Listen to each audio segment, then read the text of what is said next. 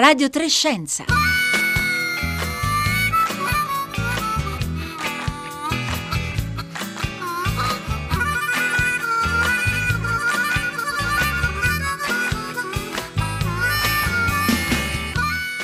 Venerdì 8 ottobre 2, 2021, sento un ritorno in cuffia, chiedo scusa. Paolo Conte al microfono di Radio Trescenza, il programma di Rossella Panarese a cura di Marco Motta, con Roberta Fulci e Francesca Buoninconti in redazione e con Anna Maria Giordano oggi in regia e Domenico Ganci alla parte tecnica, al quale prego di poter togliere questo ritorno in cuffia che rende molto difficile poter parlare.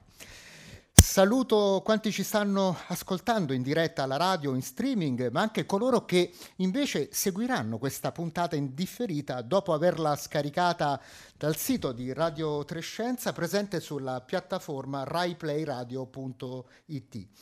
E tra i podcast eh, troverete anche le puntate che dall'inizio di questa settimana e fino a ieri abbiamo dedicato ai nuovi premi Nobel in campo scientifico, tra i quali spicca quello della fisica perché assegnato anche al nostro Giorgio Parisi che avremo presto a questi microfoni.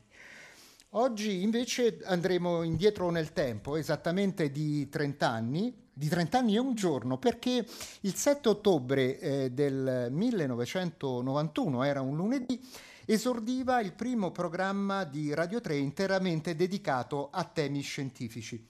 Si intitolava Palomar, viaggio quotidiano attraverso le scienze, in omaggio all'omonima raccolta di racconti di Italo Calvino pubblicati nel 1983 e la curatrice del programma fu Daniela Recine, in seguito vice direttrice di Radio 3, che oggi non ha potuto essere con noi, ma sappiamo però essere in ascolto e alla quale inviamo i nostri saluti.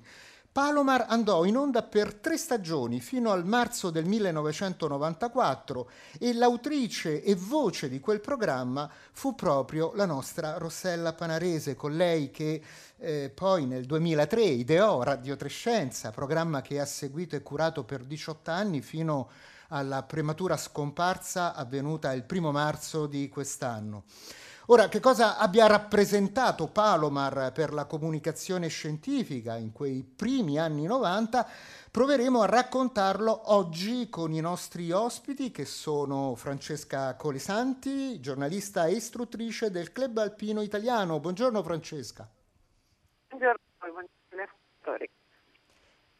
E poi saluto Franco Foresta Martin. Buongiorno Franco. Buongiorno, buongiorno a tutti voi giornalista scientifico che ha lavorato per 35 anni al Corriere della Sera e fu tra i giornalisti che in quel triennio 91-94 conducevano Palomar al fianco di Rossella Panarese.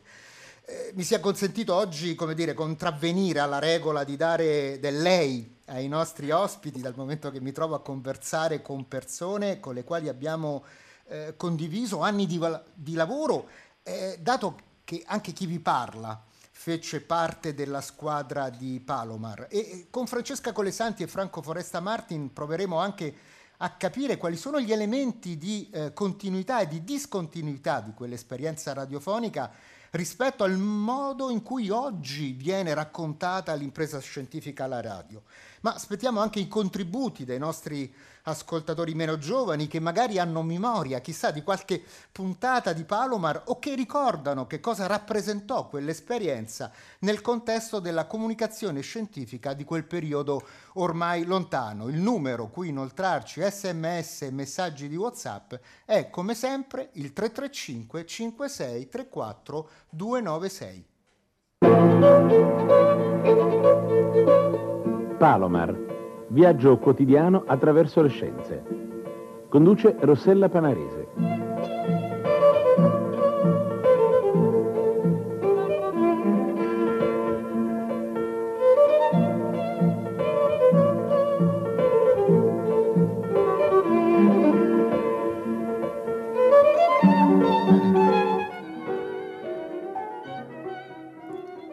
Puntate le puntate di Palomar cominciavano così, sulle note di Addendum, un brano dell'album Children's Songs pubblicato nel 1984 dal compositore e pianista statunitense Chick Corea, eh, scomparso a febbraio di quest'anno all'età di 79 anni.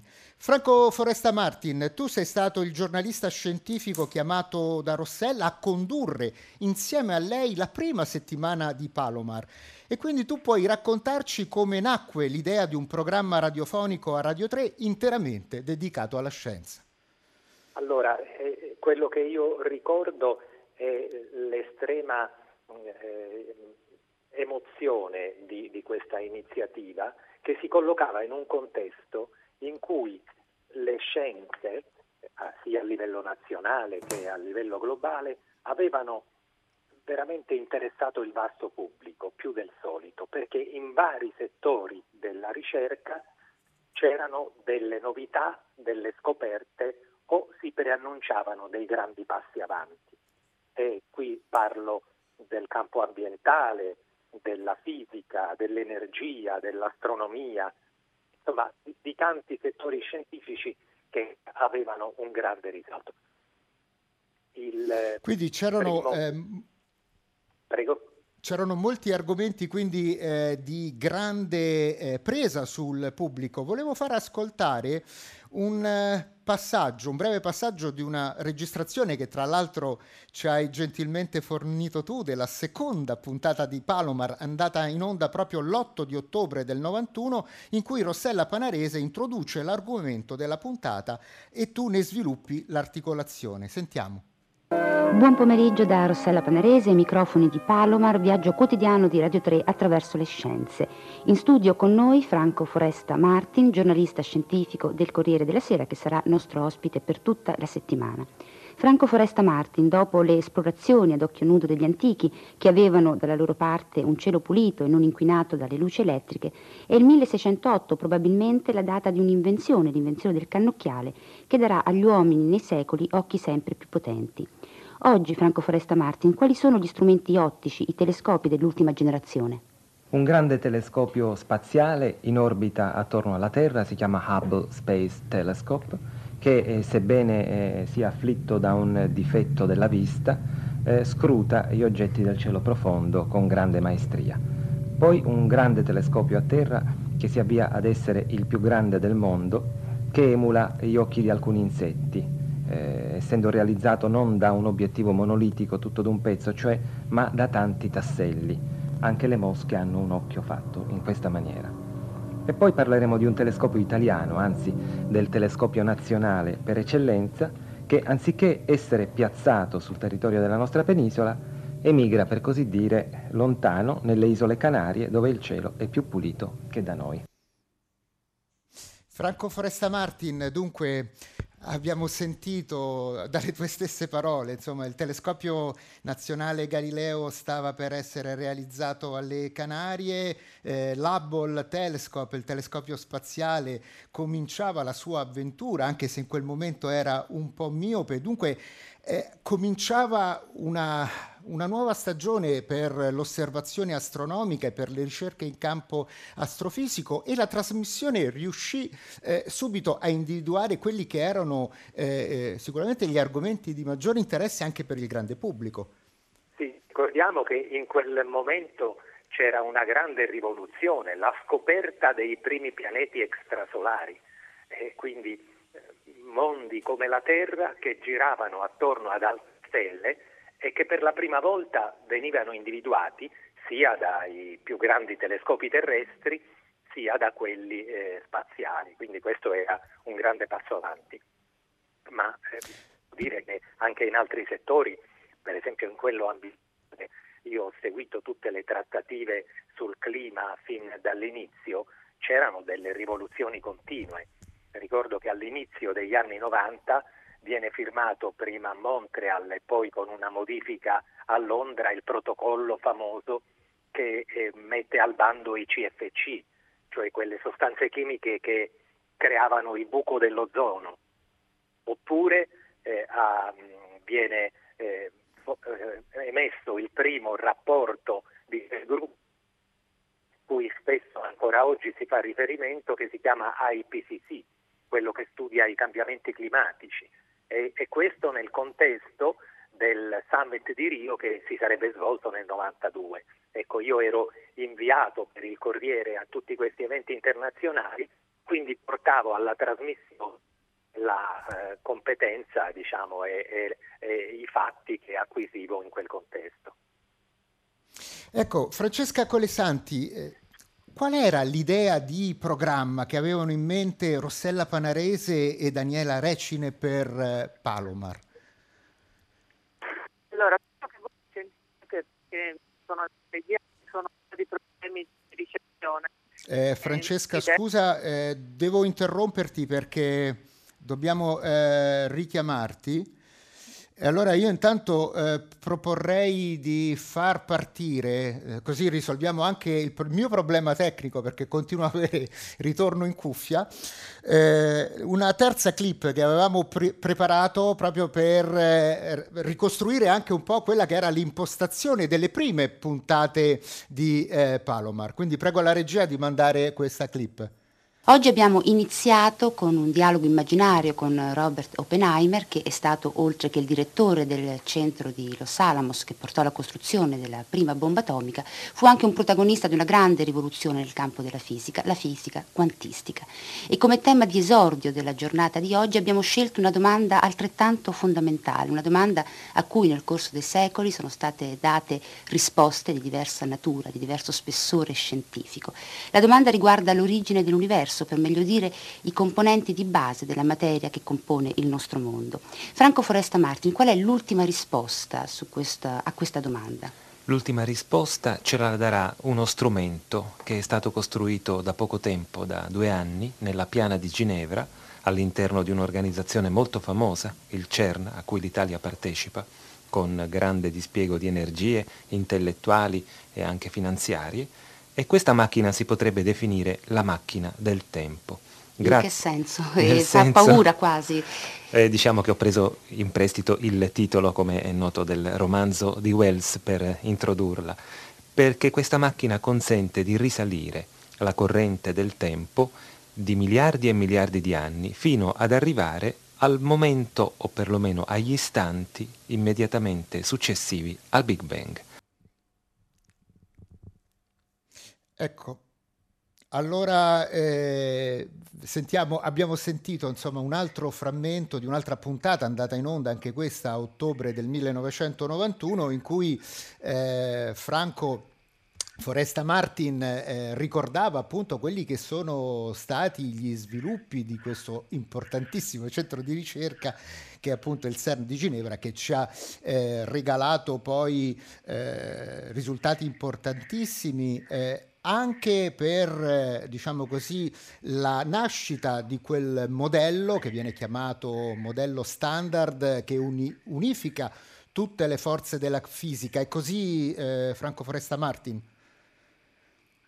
Sì, eh, ricordo che la macchina a cui facevo riferimento nella clip che avete fatto ascoltare di 30 anni fa era quella che si chiamava LEP. Eh, eh, Large Electron Positron, cioè un grande anello in cui si scontravano elettroni e positroni e da questi scontri si potevano vedere eh, nuove particelle elementari che si creavano, quindi nuova materia che si creava, così come si pensa sia successo appunto nei primi istanti dopo il Big Bang. Questa macchina e quelle che poi sono state costruite successivamente al CERN di Ginevra hanno permesso non solo il consolidamento del modello standard, cioè di quel modello che individua le forze e le particelle elementari che costruiscono tutta la materia, ma anche la scoperta del famoso bosone di Higgs di cui tanto si è parlato negli anni scorsi. Quindi vedete, in quegli anni 90 ci sono state le premesse di grandi rivoluzioni scientifiche e di grandi scoperte che si sono realizzate sia allora ma anche negli anni e nei decenni successivi. E tutto questo andava raccontato, Francesca Colesanti, eh, con eh, una povertà di strumenti che eh, se la confrontiamo con quella che abbiamo oggi a disposizione, no? non c'era la telefonia cellulare, non c'era internet o perlomeno stava eh, muovendo i suoi primi passi e dunque non c'erano siti, blog, profili social e altri domini della rete da cui attingere informazioni e notizie. Allora, come si lavorava in una redazione come quella di Palomar? Io ho cercato per questa puntata di fare proprio un tuffo nella memoria anche fotografico, cercando di ricordare la, la nostra redazione, quella stanza molto grande a dire il vero, dove c'erano queste scrivanie, e, ma su queste scrivanie effettivamente c'era un telefono e c'era della carta, c'erano degli schedari, degli schedari c'erano dei libri e, e, non c'era il computer, il computer non c'era e tantomeno c'erano i cellulari. E quindi effettivamente sì, eh, mi domando anch'io come come riuscivamo ad organizzare queste puntate e queste trasmissioni ed effettivamente eh, l'appoggio e il sostegno che ci ha dato il primo gruppo di giornalisti scientifici in quell'occasione fu eh, fondamentale, assolutamente fondamentale Franco Foresta Martin che è con noi e che intanto saluto.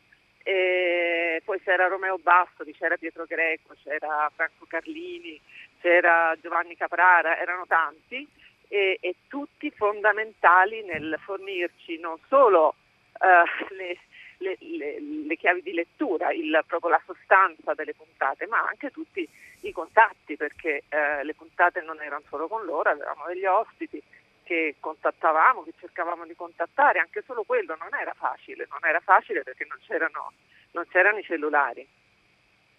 Certo, e poi dovevano essere quasi sempre portati in, in studio, portati materialmente in studio, in studio perché certamente. C'era un'idea, diciamo così, di pulizia radiofonica che non consentiva la conversazione tra il conduttore e l'ospite al telefono. Infatti erano in studio, erano in studio con, uh, con Rossella ed era uh, bellissimo vedere come uh, l'agitazione di Rossella pre-trasmissione con queste mani che le tremavano sempre e diceva oddio ma io questa cosa non la so, non, non la conosco, non capisco nulla, lei magicamente in, nello studio con le cuffie in testa si trasformava anche grazie agli ospiti che erano lì presenti e riusciva appunto magicamente ad esporre uh, la trasmissione, il tema della puntata con la sua notoria chiarezza e semplicità e con quella sua voce sempre pulita, cristallina. Senti Francesca, Palomar però non fu soltanto un programma che si occupava dei temi di maggiore attualità scientifica, ma fu anche un programma attento all'analisi, eh, come dire, storica e filosofica intorno a questioni di grande rilevanza scientifica. È stata, secondo te, anche questa una delle chiavi del successo di quella trasmissione? Sì, uh, sì um Palomar non aveva come obiettivo la semplice divulgazione scientifica e questo eh, in parte eh, dipendeva proprio dalla formazione di Rossella eh, filosofica e, e, anche da quella di Daniela Recine. Loro due erano un tandem indissolubile proprio e, e quindi la loro attenzione sicuramente puntava molto di più sul, sul, nesso tra scienza e filosofia, tra scienza ed etica, tra scienza e società, eh, era proprio l'umanità della scienza quello che contava. Stanno arrivando i primi messaggi e i primi ricordi qui al 335 5634 296. Eh, un ascoltatore o ascoltatrice che non si firma ci dice Palomar lo ricordo proprio perché stavo attivamente cercando una trasmissione che si occupasse di informazione scientifica su base regolare.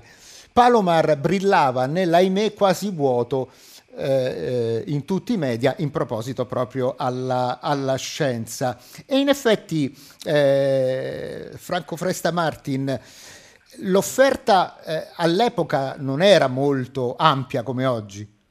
Assolutamente no, c'erano, è vero, i quotidiani che avevano cominciato a occuparsi di scienza in maniera impegnativa, come il Corriere, la Stampa, la Repubblica, in particolare il Corriere e la Stampa avevano delle pagine settimanali dedicate esclusivamente alla scienza e questo era un grande passo avanti nel panorama dell'informazione italiana, ma per la RAI e per la radio in particolare, eh, il radio, radio, eh, non Radio Trescenza, ma in questo caso Palomar, perché Radio Trescenza viene, viene dopo, eh, il, rappresenta quello il primo quotidiano di informazione scientifica, perché mai c'era stata prima una trasmissione nella, nella vostra rete che giorno per giorno, tutta la settimana, sia pure in un intervallo di tempo piuttosto breve, si occupasse di informazione scientifica.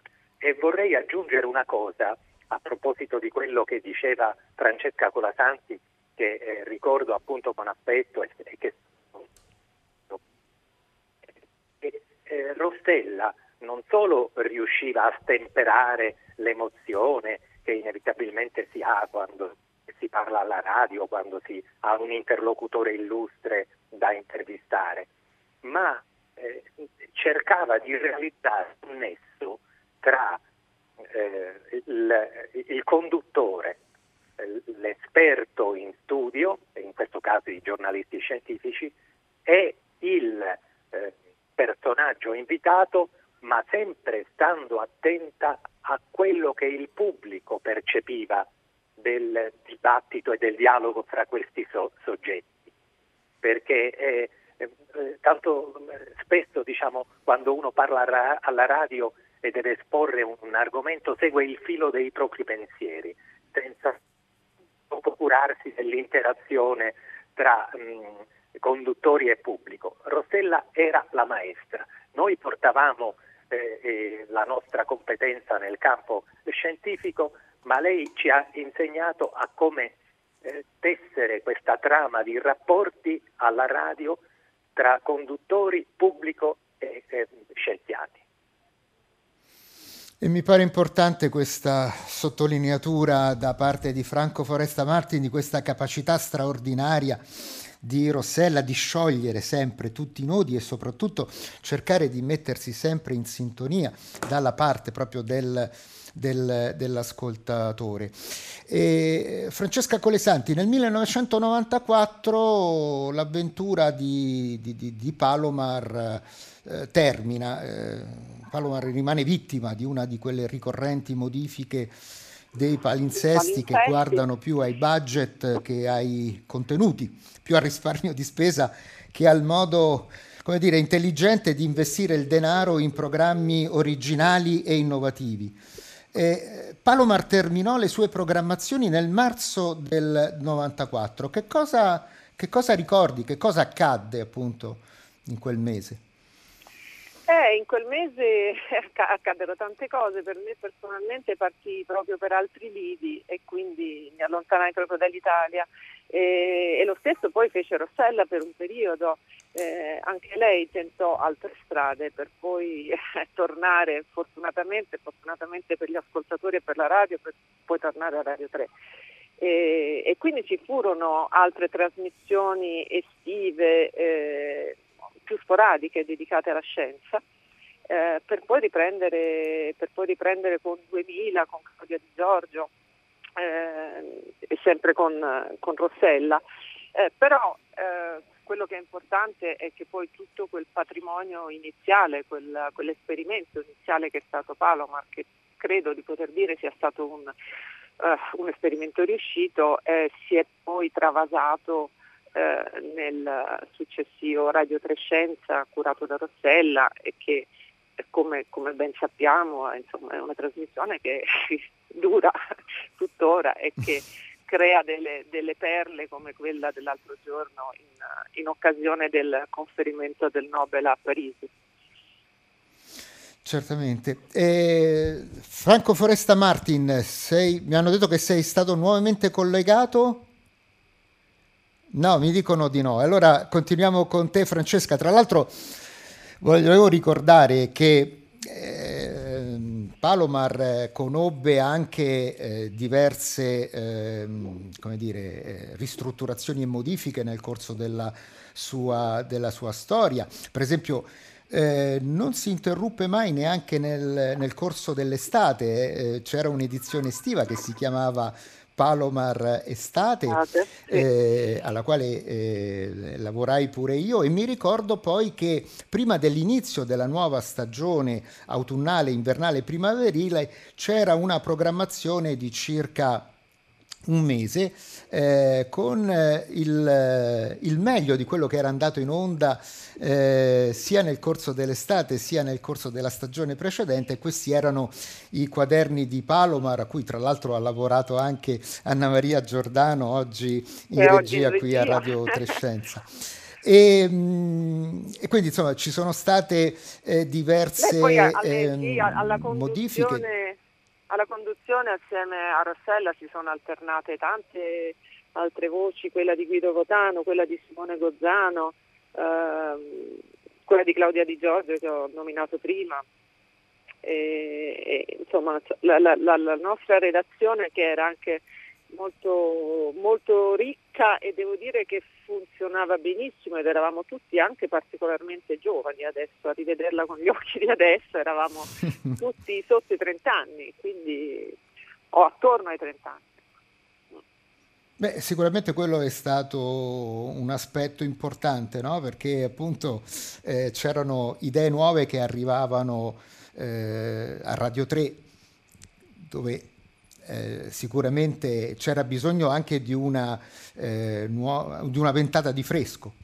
Indubbiamente, beh, questo fu, va dato merito a Daniela Recine di essere riuscita a creare un gruppo eh, che funzionasse così bene e a Rossella che già da allora, come gli è stato riconosciuto poi in tante altre occasioni, è stata una talent scout non indifferente. E, um, un, tuo, un, tuo, ricordo ancora di eh, Rossella, Francesca, a cui eri anche personalmente insomma, molto eh, legata da un solidissimo rapporto di amicizia. Tra l'altro voglio anche ricordare che il tuo libro che hai presentato qui l'hai voluto appunto dedicare eh, a lei. Eh, un'immagine, un'immagine di Rossella in quella redazione, in quella stanza molto grande di cui ci eh, raccontavi? Eh, guarda, io la ricordo blocco, blocco formato a tre, eh, penna in mano, eh, mentre faceva la scaletta eh, del programma eh, della trasmissione, con una precisione, con una eh, attenzione che poi per l'appunto sì, tutta questa attenzione precedente si si trasformava magicamente. Eh, sì, sì, sì.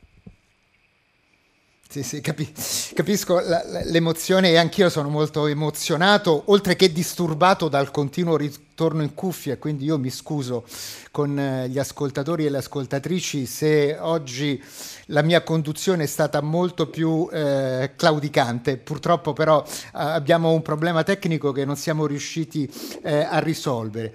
Eh, mi dicono intanto che comunque Franco Foresta Martin eh, non è più raggiungibile attraverso il cellulare, quindi io mi avvierei alla, alla conclusione eh, e dunque saluto e ringrazio i giornalisti Franco Foresta Martin e Francesca Colesanti per essere stati con noi oggi, averci aiutato a ricostruire una pagina importante della comunicazione scientifica alla radio di tanti anni fa, scritta da Rossella Panarese, Daniela Recine e dal loro gruppo di lavoro. Voglio anche ricordare che su Wikipedia eh, sono disponibili da alcuni mesi eh, due nuove voci una dedicata a Palomar, dovete cercarla ovviamente mettendo Palomar tra parentesi programma radiofonico perché altrimenti verrebbero fuori tantissimi altri risultati che riportano ovviamente a Calvino o all'osservatorio di Monte Palomar in California.